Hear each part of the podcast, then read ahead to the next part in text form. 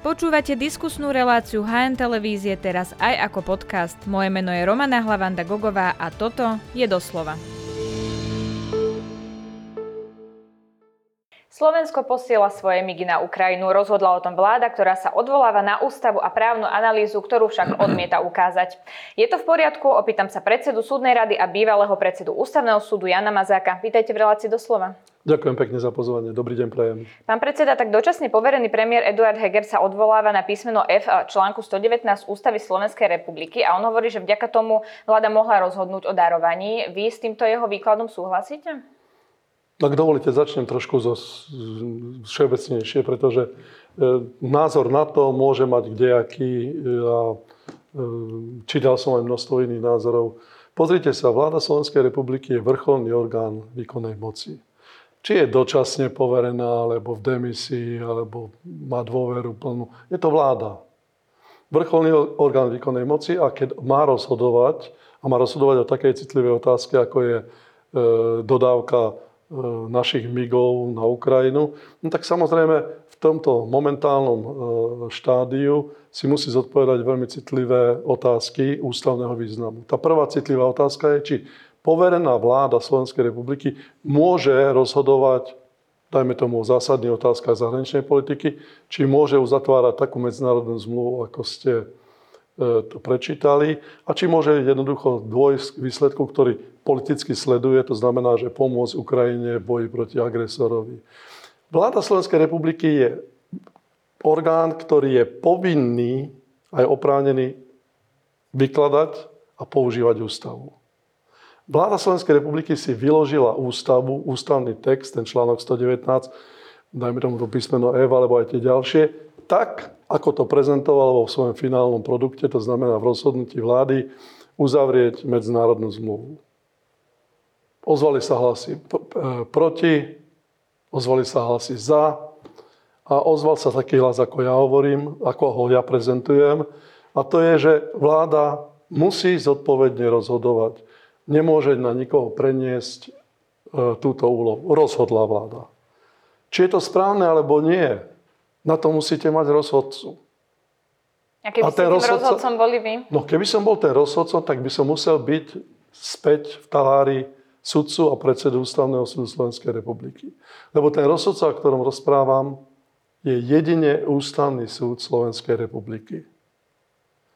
Všetky odsudky, všetky súhlasné hlasy, všetky prikývnutia, všetky argumenty pre a proti sú veľmi zaujímavé a musím vám povedať, že s potešením som čítal od nastupujúcej veľmi nádejnej generácie ústavných právnikov skutku múdre hodnotenia tejto situácie, v ktorých ani jednej nechýba ten morálny aspekt, ten aspekt, že sme vlastne e, priateľská krajina e, vo vzťahu k Ukrajine, že im chceme pomôcť, že im pomáhame, ale to je málo.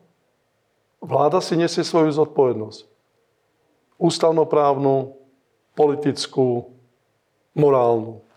Ale sme v situácii, že vláda má obmedzené kompetencie práve preto, že teda bola vyslovená nedôvera v parlamente a my tu máme novelu ústavy z roku 2011, ktorá popisuje, ako sa má táto vláda správať. Čiže vláda, ktorá teda nemá plné kompetencie, môže poslať migy na Ukrajinu, lebo morálny aspekt je jeden, či ideme pomáhať svojim susedom, ktorí sú napadnutí a tie migy potrebujú, tomu rozumiem, ale my potrebujeme, aby vláda rozhodovala v medziach ústavy. Na tom sa asi zhodneme. Na tom sa zhodneme a vláda povedala, že rozhodla a podľa nej je to v medziach ústavy. A podľa vás? No a podľa mňa to, to je v poriadku, kým to nereprobuje, ne, ne alebo ne, e, kým mi to neodobrí alebo odobrí Ústavný Slovenskej republiky, dotej sú všetky diskusie o tom zbytočné. Pretože ja musím vám povedať, namodelujem vám príklad. Ja dodávku MIGov by som nemusel považovať za zásadnú otázku zahraničnej politiky, ale za otázku zahraničnej politiky, ktorá už bola vyriešená tým, že vláda do 15. decembra minulého roku sa rozhodla, že bude pomáhať aj materiálom, vojenským materiálom Ukrajine. Či už tá zásadná otázka bola vyriešená, teraz je už len pokračovanie v tom, čo sme už začali za e, čias, kedy vláda nebola dočasne poverená, ale bola legitímna s plnou dôverou parlamentu. Či je to zásadná otázka zahraničnej e, politiky. Pozrite sa. Môžeme vlastne jasne povedať, čo je zásadná otázka zahraničnej politiky? No práve, že nie. A toto ma najviac prekvapilo na komentároch.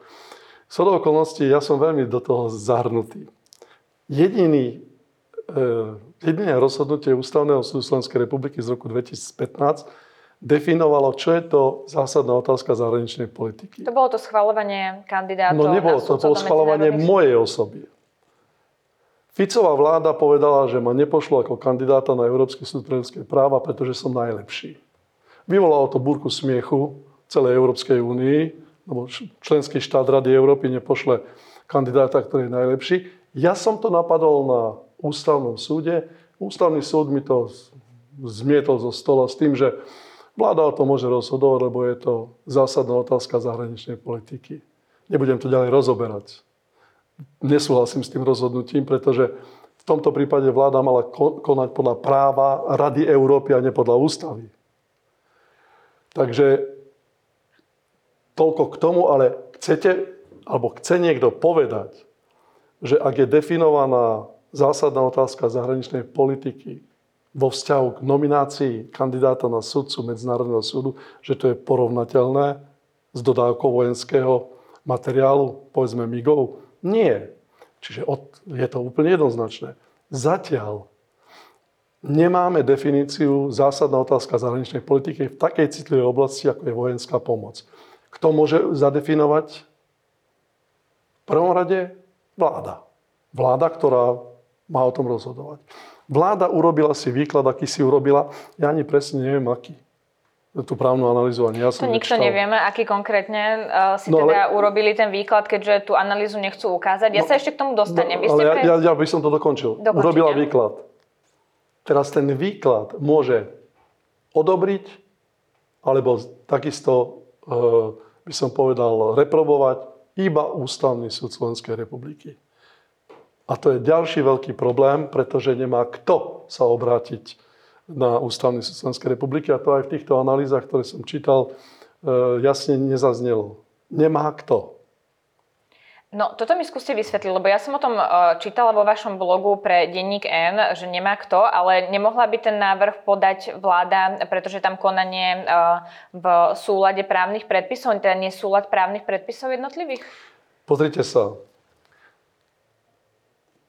Konanie o súlade právnych predpisov predpokladá, že žiadate vyložiť, že žiadate, napad, napad, napadáte e, zákon pre nesúlad s ústavou. Ale my sa tu rozprávame o výklade ústavy, konkrétneho článku, odseku písmena. Čiže konanie o súlade právnych predpisov neprichádza do úvahy, lebo vláda konala priamo na základe ústavy, tej ústavnej kompetencie, ktorá je síce obmedzená, ale obmedzená iba na zásadné otázky, nie na otázky zahraničnej politiky. Konanie o súlade právnych predpisov môžete dať na bok. Uh-huh. Teraz sa vyskytol, e, teraz ponúkla vláda riešenie, alebo prijala riešenie, medzinárodná zmluva. Áno, v konaní pred ústavným súdom môžete podať návrh na to, či súlad takéto medzinárodnej zmluvy existuje s ústavou ústavnými zákonmi. Ale sú len dvaja, ktorí to môžu navrhnúť. Vláda Slovenskej republiky a prezidentka Slovenskej republiky. Vláda Slovenskej republiky nebude žiadať o výklad tohto súladu medzi zmluvou, ktorú uzavreli a ústavou a ústavným zákonom, to je prirodzené, lebo rozhodli, že to je v poriadku. Predbežne si to museli vyriešiť prezidentka Slovenskej republiky, pokiaľ viem, sa vyjadrila, že s týmto riešením súhlasí. Čiže nemá to kto dostať pre ten ústavný súd. To je druhá vec. Áno. Tretia vec, ktorá je tam veľmi zaujímavá, je to, čo sa tu, tu rezonuje. Výklad ústavy a ústavných zákonov v konaní pred ústavným súdom, čo je osobitný druh konania, veľmi citlivý. No dobre, ale ten výklad môže byť len vtedy, ak je vec sporná.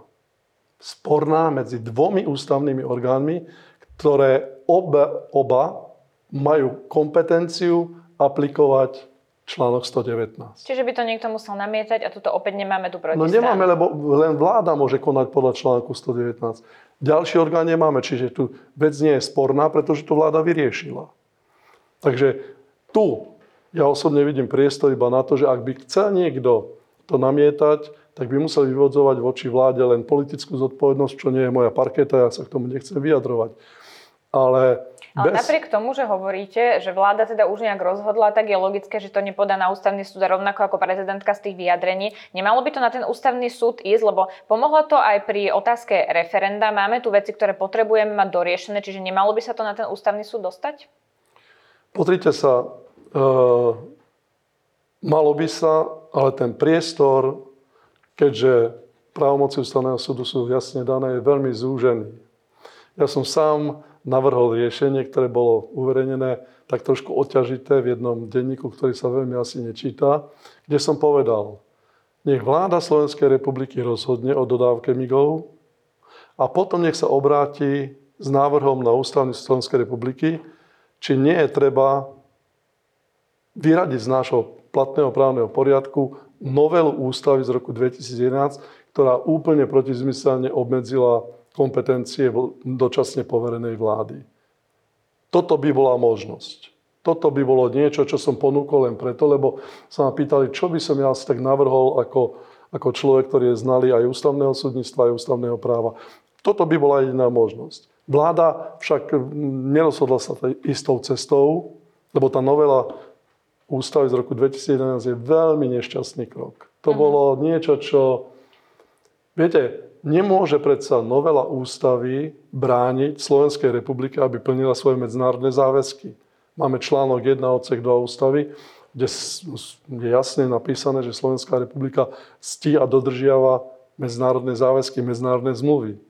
A táto novela ústavy z roku 2011 jednoducho vyradila vládu ako vrcholný orgán výkonnej moci z toho, aby zabezpečila plnenie záväzkov Slovenskej republiky. To nedáva zmysel.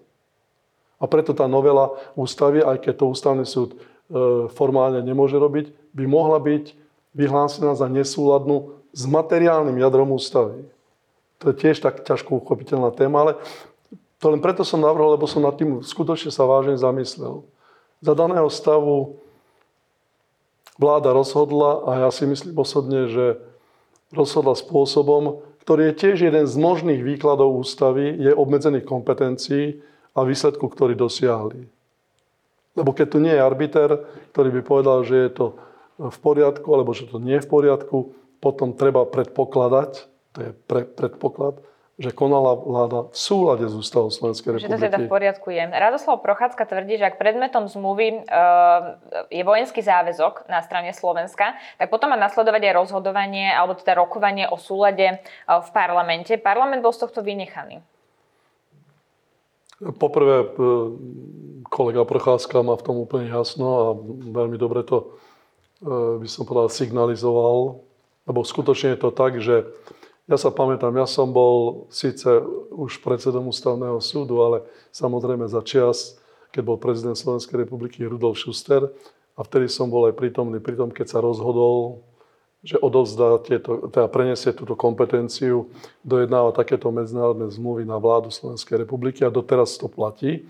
A samozrejme tie zmluvy sú uvedené tak, kde článku 7 odsek 4 ústavy a jedna z nich je, že zmluva vojenskej povahy. No dobre, lenže viete, v ústavnom práve platí to, že súčasťou ústavného práva sú aj e, ústavná, je, je, aj, je aj prameňom ústavného práva je aj ústavná prax. Za posledné roky sa vyvinula ústavná prax, že povedzme zmluvy, medzinárodné zmluvy o dodávke F-16 e, vrtulníkov nešli vôbec do parlamentu a myslím si, že je to porovnateľné s dodávkou migov. Nešli preto, lebo tak sa vyvinula ústavná prax, vláda sa rozhodla uzavrieť takéto zmluvy, nepredložila to parlamentu a nepredložila to zrejme z dôvodu, že minister zahraničných vecí a európsky zarodil tú zmluvu medzi také zmluvy, ktoré nie sú vojenskej povahy. Čiže my teraz vnímame tú situáciu cez prizmu znenia ústavy, ktoré prezentoval kolega Procházka a cez ústavnú prax aj, ktorá sa tu vyvinula. A tá ústavná prax odporuje tomu, čo povedal Rado Procházka, pretože jednoducho, keď nemuseli ísť medzinárodné zmluvy o dodávke F-16 do parlamentu alebo vrtulníkov, prečo by mali ísť MIGI? To je vlastne to isté. Ako sa pozeráte vlastne na to, eh, že nechcú zverejniť tú právnu analýzu, na základe ktorej vláda rozhodla? Vás napríklad oslovili, aby ste na takejto analýze spolupracovali? V žiadnom prípade ma nikto neoslovil a ak keby ma boli oslovili, bol by som to odmietol nie preto, že by som nechcel pomôcť pri riešení tejto situácie, ale z dôvodov, ktoré vám uvádzam.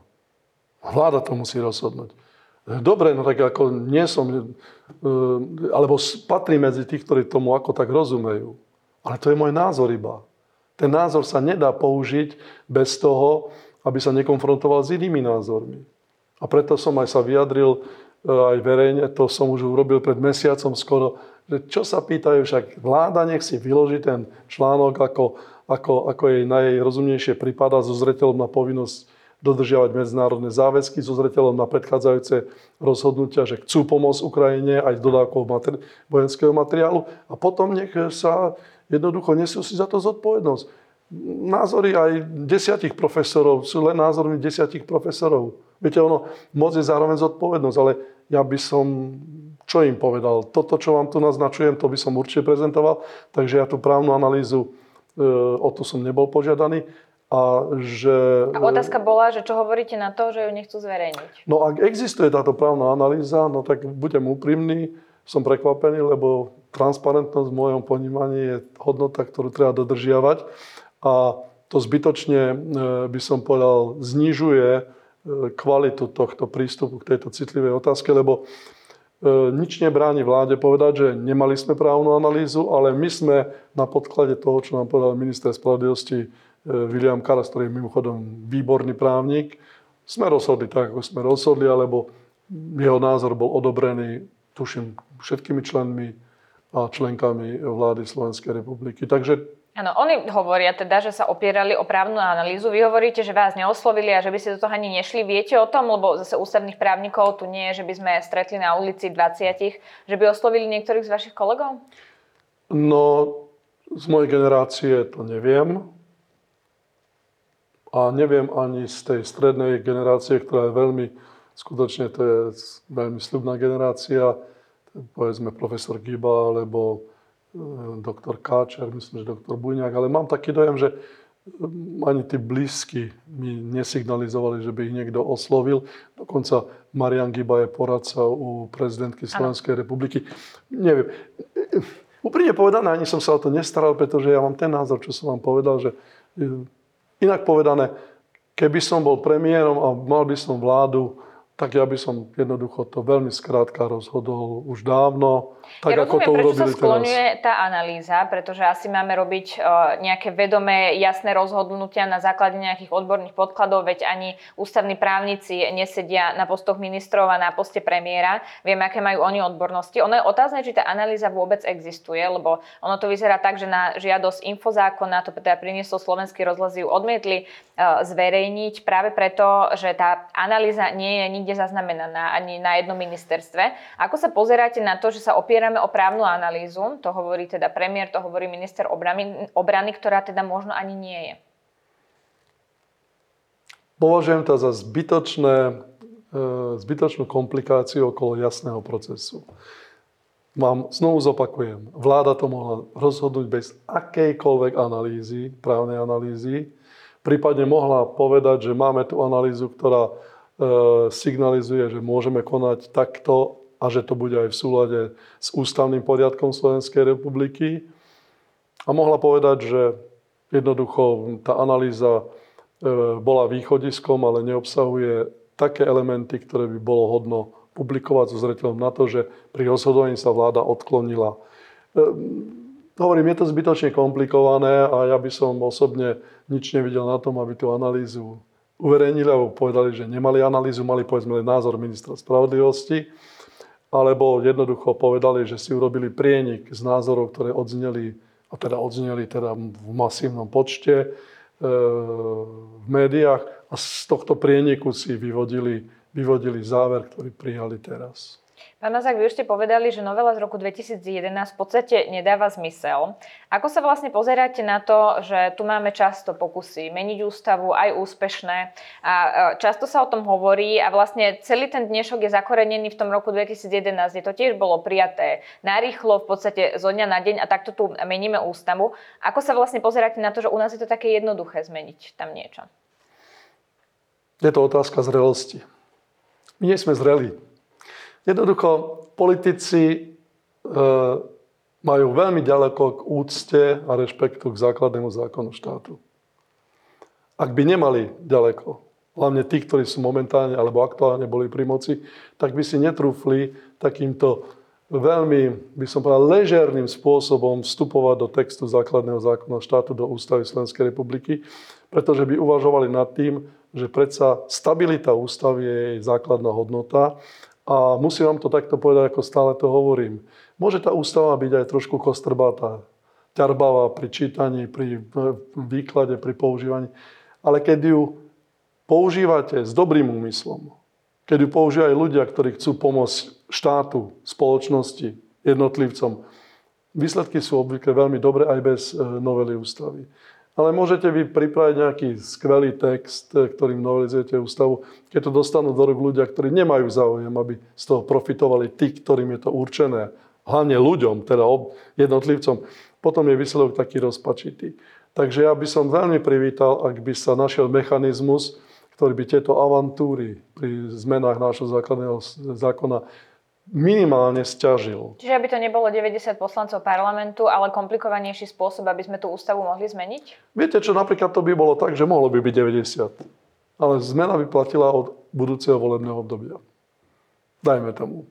Čiže keby ste chceli niečo e, teraz e, narýchlo uvariť, tak potom by už brucho bolelo tých, ktorí by nastúpili. Prípadne by mohli povedať, že takáto novela nemá svoju, svoje podstatnenie a mohli by to zrušiť. Iná otázka je, mohli by sme prijať, e, e, schváliť teda e, ústavný zákon, ktorým sa mení ústava, ale predtým, než by sa stal účinným, predložiť Ústavnému súdu Slovenskej republiky, aby predbežne posúdil, či to má alebo nemá niečo do seba a zásadne, či náhodou taký, takýto novelizačný zásah nie je v rozpore s materiálnym jadrom ústavy, to znamená s tými absolútne najzákladnejšími hodnotami, na ktorých stojí demokratický a právny štát. Mhm, ja mám pocit, že je to skôr odborná diskusia, ktorá sa nepremlietla do politiky a politici nemajú ako keby nejakú snahu toto nejakým spôsobom meniť. Vy máte na to rovnaký či iný pohľad? Viete, že politici nemajú radi prekážky. A prekážkou je aj to, že základný zákon štátu sa nemôže meniť podľa momentálnej politickej nálady, podľa momentálnych politických záujmov alebo podľa momentálnych situácií, z ktorých najčastejšia je tá, že idú voľby, tak potrebujeme niečo urobiť, aby sme upútali. Toto by malo vypadnúť z politickej praxe. Vrátim sa k tomu pôvodnému môjmu e, úvodu. Nezrelosť. Je to nezrelosť politickej scény a neschopnosť jednoducho pochopiť, že vytvorenie týchto prekážok pri zmene základného zákona je veľmi užitočná a slúži všetkým. Mhm. Keď sme stále pri tom ústavnom súde, tak ten vo februári tohto roka prijal na ďalšie konanie návrh prezidentky Zuzany Čaputovej na posúdenie ústavnosti sporného paragrafu 363 trestného poriadku. Zároveň to spojil s tým konaním, ktoré už predtým tam postúpili poslanci Národnej rady, ktorí tiež teda namietali tento paragraf 363. Kedy vlastne budeme poznať nejaký názor ústavného súdu? Lebo to bolo ešte v roku 2021, keď to tam tí poslanci dávali, toto je teda už rok 2023, tak koľko to môže trvať? Viete, ste si všimli, mám tu len pohár vody, kryštálovú guľu tu nemám. A keďže som bývalý predseda ústavného súdu, som tam prežil aj ako súdny poradca 14 rokov takmer, tak vám musím povedať, že to je veľmi ťažko odhadnúť, lebo niektoré E, prípady konania o súlade právnych predpisov sú ozaj komplikované a treba pri nich zohľadniť množstvo faktorov, čo momentálne je aj trochu skomplikované tým, že hlava štátu podala vlastný návrh na konanie o súlade. Čiže tým sa to skomplikovalo, nezjednodušilo? E, nie som si úplne istý, lebo tie, tie dva návrhy sa prekrývajú do značnej miery a dokonca sa prekrývajú do, v podstatnej miere, teda v tých zásadných e, črtách sa prekrývajú, ale Ehm, som si istý, že sa na tom intenzívne pracuje a e, ústavný súd e, by si ani podľa mňa nedovolil to nechať nejakým spôsobom bokom, ale kedy to je veľmi, veľmi komplikované povedať, pretože poznám vnútrajšok a ten vnútrajšok ústavného súdu napoveda tomu, že vždy sa môžu vyskytnúť buď prekážky, ďalšie informácie alebo potreba doplnenia, ktoré zase komplikujú e, naredenie povedzme verejného ústneho pojednávania alebo prijatie finálneho rozhodnutia, teda nálezu ústavného súdu. Mm, rozumiem. Vy ste sa pre tento paragraf 363 dostali do sporu alebo možno do výmeny názorov s generálnym prokurátorom Marošom Žilinkom. Vy ste sa teda vyjadrili k tomu, ako používa paragraf 363 a generálny prokurátor vám potom poslal list, kde píše, je mi veľmi ľúto, že niektoré názory a tvrdenia prezentované predsedom súdnej rady má zákon týkajúce sa postavenia prokuratúry a oprávnení generálneho prokurátora. Kritérium objektívnosti a najmä odbornosti nielenže nesplňajú, ale nemožno ich vnímať inak ako zavádzajúce. To je asi dosť ostrý slovník generálneho prokurátora. Vy by ste niečo na tom svojom predchádzajúcom vyjadrení dnes zmenili? Nie, že nezmenili, ja to dokonca viem aj pritvrdiť po tom vývoji. Ja som člen a predseda Súdnej rady Slovenskej republiky, ktorá podľa ústavy je e, ústavným orgánom sudcovskej legitimity. Legitimita znamená oprávnenosť na výkon súdnej moci. Pozrite sa, generálny prokurátor nemá čo meniť, nahrádzať alebo korigovať právne závery, právne názory súdov. V prvom z týchto prípadov, keď aplikoval paragraf 363, napriek trom senátom Najvyššieho súdu a Senátu Ústavného súdu Slovenskej republiky, ktoré konštatovali, že obvinenie konkrétnej osoby je dôvodné, on povedal, že nie je dôvodné. To je úplná rarita. To, že mi vyčíta nedostatok kompetencie, mal by obrátiť proti sebe. Viete, a čo je na, tom najhoršie? Sú dve, dve, také, dve také skutočnosti, ktoré v poslednej dobe rezonujú. Predkladajú sa nejaké štatistiky o používaní paragrafu 363 Áno. trestného poriadku. Tak dobre. Menej sa používa.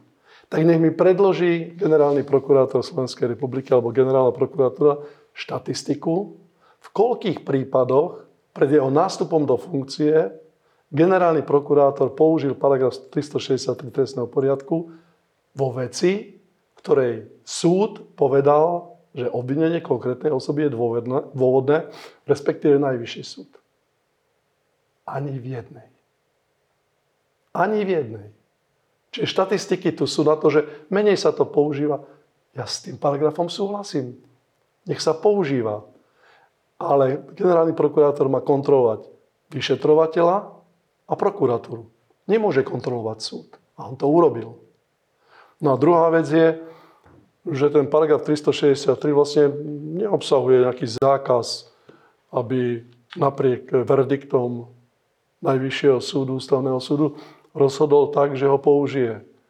No predsa, viete, ono takto je veľmi je problematické dokazovať, alebo dosť hlúpe je dokazovať, že e, tona dynamitu vyhodí do povetria trojposchodový barák. To je vlastne to. Trojdelne štátnej moci. Zákonodárna, výkonná, súdna.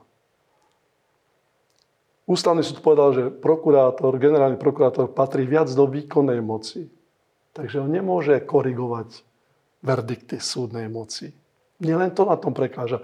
A mi to prekáža preto, lebo som v momentálnej pozícii, kedy vlastne mám chrániť nezávislosť súdov, legitimitu ich rozhodovania. Rozumiem, čo hovoríte. Prečo sme sa podľa vás dostali do takejto situácie? To ja neviem. To, treb, to je otázka, ktorá sa musí adresovať generálnemu prokurátorovi, prípadne jeho prvému námestníkovi, lebo mne celý paragraf 363 prípada ako funkčný a keď bol pôvodne prijatý, tak skutočne dbal, dbalo sa na to, aby pri podstatnom porušení zákona v prípravnom konaní sa mohol obvinený, obvinená domôcť nápravy. Ale ako náhle bol, začal byť používaný tento paragraf na to, aby sa vstupovalo do súdnej moci. A teraz si predstavte ten arogantný argument, ktorý sa použil.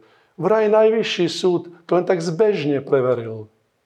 Tak to keby niekto počul v Európskej únii, že prokurátor povie, že najvyšší súd len zbežne preveril, tak to by pravdepodobne znamenalo diskvalifikáciu e, aj z funkcie, aj z odbornej, odbornej stránky, lebo to nie je mysliteľné, že niekto povie, že najvyšší súd len tak mrnix, dynix, To je, to, je, to, je, to je skutočne niečo, čo indikuje, že niekde je porucha v tom, čo sa robí na generálnej prokuratúre v týchto prípadoch. Lebo ten paragraf 363, keby nikto ne, nikdy nebol tak použitý, že dovolil interferenciu do súdnej moci, neotvára sa tá otázka. Ale ja vám hovorím, ja som, si, ja som nemohol byť, ako pozrieť sa na to a nehovoriť k tomu nič. Pretože keď, keby ste čítali to odvodnenie e, jedného zo senátov Najvyššieho súdu, kde jednoznačne konštatuje, že obvinenie konkrétnej osoby je plne odvodnené dôkazmi. A generálny prokurátor, ktorý mimochodom je iba stranou v tomto procese, niekto tu aj hovorí také, že pánom prípravného konania je prokurátor. To nie je pravda. Jediný, kto v prípravnom konaní môže vziať človeka do väzby, je súd. Čiže v tomto prípade je vyradený prokurátor. Prokurátor navrhne vzatie do väzby, ja ako sudca poviem áno alebo nie. On s tým nemôže nič urobiť. V akom pardon. prípade hovoríme, keď hovoríte, že súd povedal, že je to dôvodné a prokurátor, že nedôvodné? Viete to divákom približiť? Je to v konkr- Nebudem tu menovať tieto prípady, sú všeobecne známe, ale povedzme v kauze obvineného bývalého šéfa SIS. Tam to bolo naj...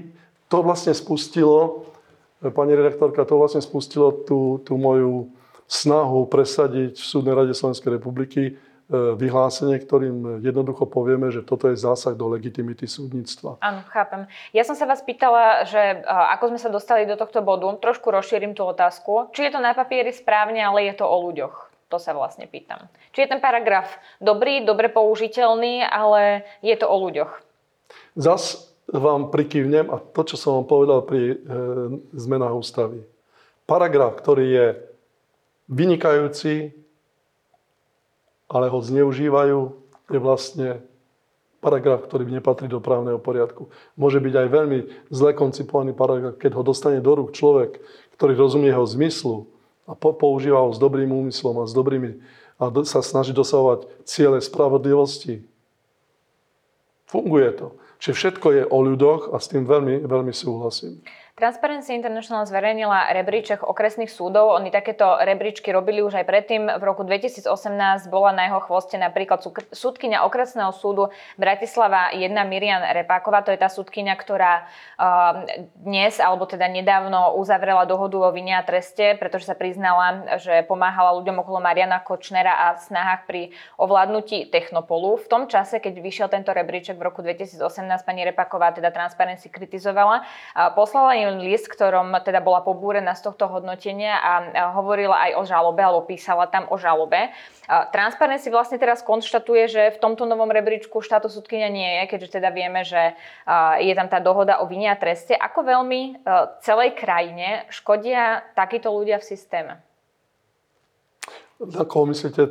Na, na pani Repakovú teraz myslím alebo celkovo sudcovia, ktorí bránili svoju reputáciu v roku 2018, keď na niečo upozorňovali e, mimovládne organizácie a dnes vidíme, že sa priznávajú, že teda pomáhali. Napríklad ľuďom okolo Mariana Kočnera. Viete, to, to je otázka, ktorá je veľmi široká, ale vám musím povedať, že u týchto ľudí už bez ohľadu, ako, končí, ako budú končiť trestné stíhania alebo disciplinárne konania, u týchto ľudí mi úžasne absentuje pokora. Neviem si predstaviť, že keby voči niekomu bolo znesené takéto vážne obvinenie, alebo tie obvinenia, ktoré padli, ktoré sa ukazujú z veľkej časti ako, ako preukázané. Už napokon máme aj e, rozhodnutia, ktoré jasne ukazujú, že v justícii sa dialo niečo veľmi zlé, korupčné a nebolo to úplne ojedinelé, tak takíto ľudia by mali zauvažovať nad tým, že byť ticho v takej situácii je oveľa, e, by som povedal, užitočnejšie, pretože aspoň to naznačuje, že ten človek si uvedomuje chybu a je pokorný pred tým a e, pokorne aj očakáva príslušný dôsledok, teda trest za takéto chyby.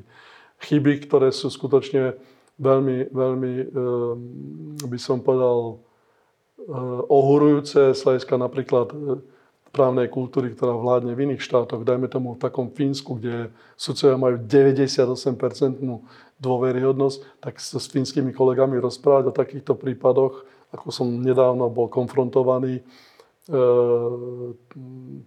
s týmito trestnými stíhaniami šestcov, je niečo neuveriteľné. Proste títo ľudia by mali pochopiť, že áno, každý má právo sa obhajovať spôsobom, aký uzná za vhodný, ale nemal by sa pasovať do úlohy, ktorá mu nenáleží so zreteľom na to, že z čoho je obviňovaný, kým teda nebude obvinenie buď vyvrátené, alebo kým nebude jednoducho iná situácia, ktorá to dovoluje. Nedostatok pokory, veľmi, veľmi mi to prekáža, lebo e, prejavenie tej pokory a sklonenie hlavy by bol dobrý začiatok. Uh-huh. Ako som spomínala, teraz Transparency zverejnila nový rebríček a celý ten blok, v ktorom predstavuje ten nový rebríček týchto súdov, nazvala Ak sa súdi, tak radšej v Rimavskej sobote, než v Čadci. Ja práve pri tej Čadci ostanem, lebo oni teda upozorňujú na to, že skutočným problémom sú sudcovia v Čadci. Z desiatich hodnotených sudcov sa s priemernými výsledkami môže pochváliť jedine jeden sudca, ostatného kolegovia sú buď pod priemerom, alebo v kategórii slabých výsledkov práce. A zaujímavé na tom je, že pri štátnych hodnoteniach práve tohto súdu v Čadci sú vlastne všetci súdcovia, to zverejňuje teda na svojej stránke Ministerstvo spravodlivosti, v kolónke výborný. Ako je možné, že teda Transparency hovorí, že sú to podpriemerní súdcovia so slabými výsledkami práce a štát hovorí, že sú to výborní súdcovia? No tento rozdiel medzi hodnoteniami je teraz skutočne priepasný, ale ja musím povedať, že práve to, keď som sa stal členom Súdnej rady Slovenskej republiky v roku 2020, tak som vlastne bol konfrontovaný aj so spôsobom hodnotenia, potom keď som sa stal predsedom hodnotenia súd, e, súdkyň a sudcov Slovenskej republiky. S prekvapením som zistil, že vlastne všetky hodnotiace komisie e, hodnotili v konkrétnych obdobiach všetkých sudcov, všetky sudkyne výborne. Bolo málo, málo ktoré hodnotenie končilo, že dobrý, už nevyhovujúci to už vôbec nebolo. Uh-huh.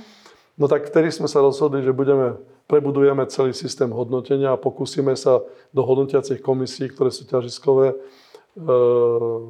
zvoliť ľudí, ktorí budú jednoducho dostatočne kritickí, budú menej kolegiálni v úvodzovkách budú pristupovať ku tým výsledkom, ktoré hodnotia objektívnejšie, pretože sa nám nechce veľmi zdať, že justícia, ktorá je v takom stave, akom je, povedzme zbytočné prieťahy, disciplinárne e, previnenia, e, ďalšie a ďalšie otázky kvality rozhodovania, že by napriek týmto všetkým problémom, ktoré sú všeobecne známe, všetci sudcovia a všetky sudky neboli výborné. Čiže takáto e, analýza, ktorú ponúka Transparency International, do, je do istej miery užitočná, hoci úprimne povedané, ja nie som veľmi, veľmi e, e, náchylný to podporovať, pretože tieto prístupy sú napriek metodológii, ktorú som čítal, trošku zjednodušujúce. Uh-huh. Lebo napríklad z celého takéhoto balíka hodnotení sudcov okresných sudcov, súdov by som odčlenil celú Bratislavu. Bratislava, všetky okresné súdy. Z dôvodu, budú... že Bratislava je poddimenzovaná? Nie, že Bratislava je veľmi komplikovaná súčasť justičného systému. Sú tu veci, spory, iné právne veci, trestné veci, ktoré sú mimoriadne sofistikované. Sú tu agendy, o ktorých v Rimavskej sobote ani nepočuli. Viete, keď sa e, delí majetok medzi manželmi v Bratislave, ktorí obaja sú milionári, tak to je trochu iný spor ako spor o jeden domček, jednu chatku a jedno auto niekde na nejakom menšom okresnom meste. Takže toto tá... Rozumiem, ale minimálne to teda odhalilo ten zaujímavý fenomén, že kým v Čaci im vyšli tí sudcovia podpriemerne, tak štát hovoril, že sú to výborní sudcovia. No, treba sa na to pozrieť e, optikou asi takého, by som povedal, objektívnejšieho pohľadu. A myslím si, že pravda bude niekde uprostred, lebo ozaj všetci nemôžu byť výborní. Už to, že je niekto dobrý sudca, je dobré, ale aj to dobre sa vyskytovalo, skoro by som povedal, ako šafrán. A to je niečo, čo e, chceme zmeniť a sme na dobrej ceste, že to možno zmeníme. Zatiaľ sa ukazujú prvé lastovičky. Ale prečo to chceme zmeniť? Aby sme získali objektívnejší e, pohľad. Pretože e, vo verejnosti a nielen v odbornej skutočne sa vzniká otázka Všetci sú výborní a pritom sú obrovské problémy s kvalitou, e, s časovou, e, s zbytočnými prieťahmi, mm-hmm. s ďalšími vecami. Ako je toto možné? Ako viete konfrontovať to, že všetci...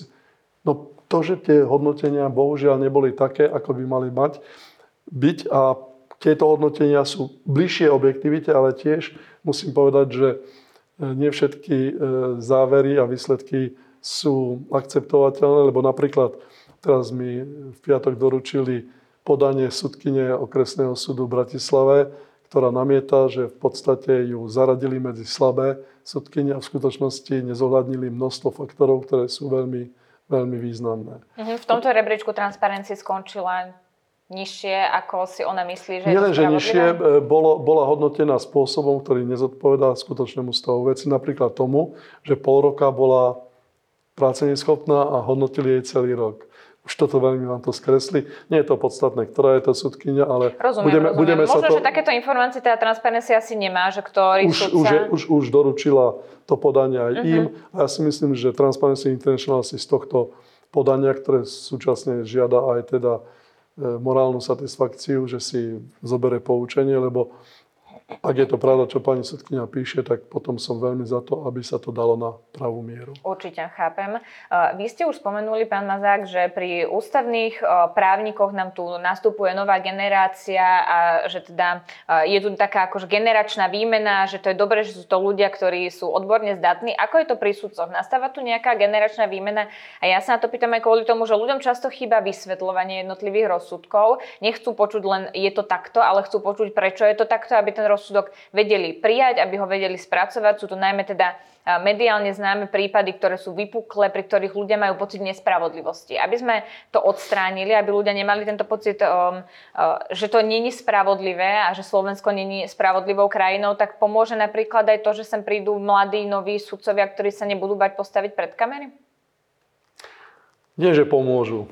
Ja vám musím povedať, to je jediná cesta nová nastupujúca mladšia generácia sudkynia sudcov Slovenskej republike sú, ja som opatrne optimistický, sú veľkým prísľubom, že po istej dobe, nie príliš krátkej, sa dostaneme do stavu, kedy sudkynia a sudcovia našej krajiny budú hrdí na svoje povolanie. E, za tie tri roky, necelé tri roky, čo pôsobím v tejto pozícii, sme e, preskúmali sudcovskú spôsobilosť u stoviek nových sudkyň a sudcov a skutočne prejavujú vysoký morálny štandard, odbornú spôsobilosť, tá je takmer nespochybniteľná, až na niektoré prípady, ktoré sme zastavili, ale to je tiež nový trend, ktorý mienime uplatňovať.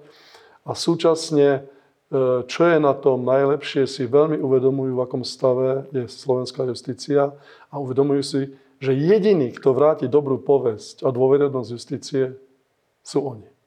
Toto si jasne uvedomujú. No a pokiaľ ide o to, že predstúpiť pred médiá, som aj milé povedal, že vlastne sudcovia sa trošku obávajú tých verejných vystúpení, lebo veľmi agresívne sa voči nim správa čas spoločnosti, alebo jednotlivci, alebo inštitúcie.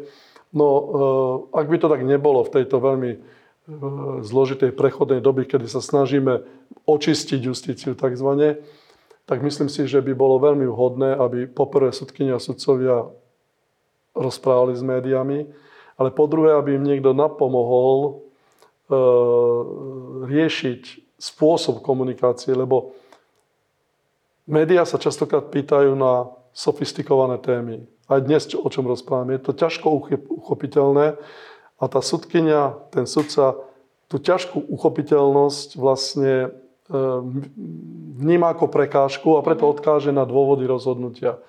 Ale keď si zoberete posledný príklad Českej republiky, kedy vo veľmi citlivej kauze trestný sudca oslobodil pána Babiša, tak okrem 3 hodín čítania a odvodnenia rozsudku, 3 hodiny sa venoval médiám.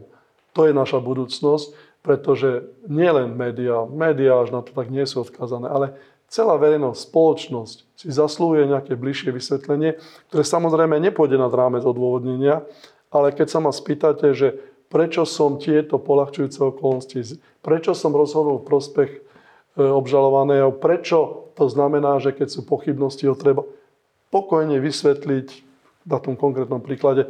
Nebude to veľmi zložité, ale, lebo tí mladí, ktorí sa prezentovali pred nami, už aj vykazujú značné, značnú dávku pochopenia aj pre mm-hmm. médiá, len e, znovu, ako to uchopiť, aby som ťažkú kauzu alebo prípad, ako sme mali tu pána sudcu, ktorý nezobral do väzby pána Dedečka. Dobre, ale ten sudca momentálne vyhral konkurs a bude sudcom špecializovaného trestného súdu. Je to odborník, je to mravne veľmi pevný človek, ale mal svoj názor. A aj sa snažil to vysvetliť, prečo tak rozhodol. A to, že e, krajský súd mu zmenil to rozhodnutie, teda vlastne ho neakceptoval, aby som bol jednoduchší, nič to na tom nemení. Však na to máme opravné súdy. Áno, takýto máme proces. Vy ste hovorili, že sudcom sa do toho veľmi nechce. Ja to samozrejme parafrázujem a zjednodušujem aj preto, že niektorí jednotlivci môžu byť napríklad agresívni a vyjadrovať sa potom voči sudcom. Vy to v sebe ako riešite, že vy, keď dostanete pozvánku, tak prídete napríklad do hospodárskych novín? No ja to riešim ako povinnosť. Pretože ak som sa rozhodol zastávať túto funkciu, tak som povinný jednoducho na otázky médií odpovedať, odpovedať ako viem, vysvetľovať, e, čeliť otázkam, aj keď sú nepríjemné. A toto vnímanie povinnosti je jednoducho jediná cesta, ako sa dostať k tomu, aby súdna rada, súdnictvo, súdkyne, sudcovia skutočne sa vrátili k dobrej povesti a dôveryhodnosti. Čiže pre mňa ja vôbec ani neskúmam, že ktoré médium ma pozve. Až na tie, ktoré sú alternatívne, ano, ktoré sú dezinformačné, lebo to vieme, ktoré sú. Ale z týchto médií, ktoré tu máme okolo seba, ja si neviem ani predstaviť, že by som odmietol prijať pozvanie na rozhovor, na vysvetlenie, objasnenie, buď na takýto rozhovor, alebo aj na jednotlivú otázku, mne píšu neraz z plus jeden deň alebo z plus 7 dní otázky, ktoré, na ktoré odpovedám okamžite, ale nikdy skoro sa neuverejňujú tie moje odpovede, ale to, mne, to, mňa, to mňa nezajíma. Jednoducho som to povinný e, zniesť, som povinný odpovedať a hlavne odpovedať pravdu. Viete, niekedy je problém s vystupovaním e, ľudí pred médiami, lebo ľudia nechcú povedať pravdu. No ale prečo nepovedať pravdu? To, to, to nemá zmysel, pretože tí novinári a novinárky občas vedia oveľa viac, ako ten, koho sa pýtajú, e, vôbec tuší. Tak ja pevne verím, že teda nová generácia pomôže e, spravodlivosti na Slovensku a že bude vysvetľovať verejnosti, ktorá tomu celému bude viac rozumieť. Ďakujem veľmi pekne, že ste si na nás našli čas. To bol predseda súdnej rady Jan Mazák. Ďakujem za pozvanie. Ešte raz dobrý deň prajem.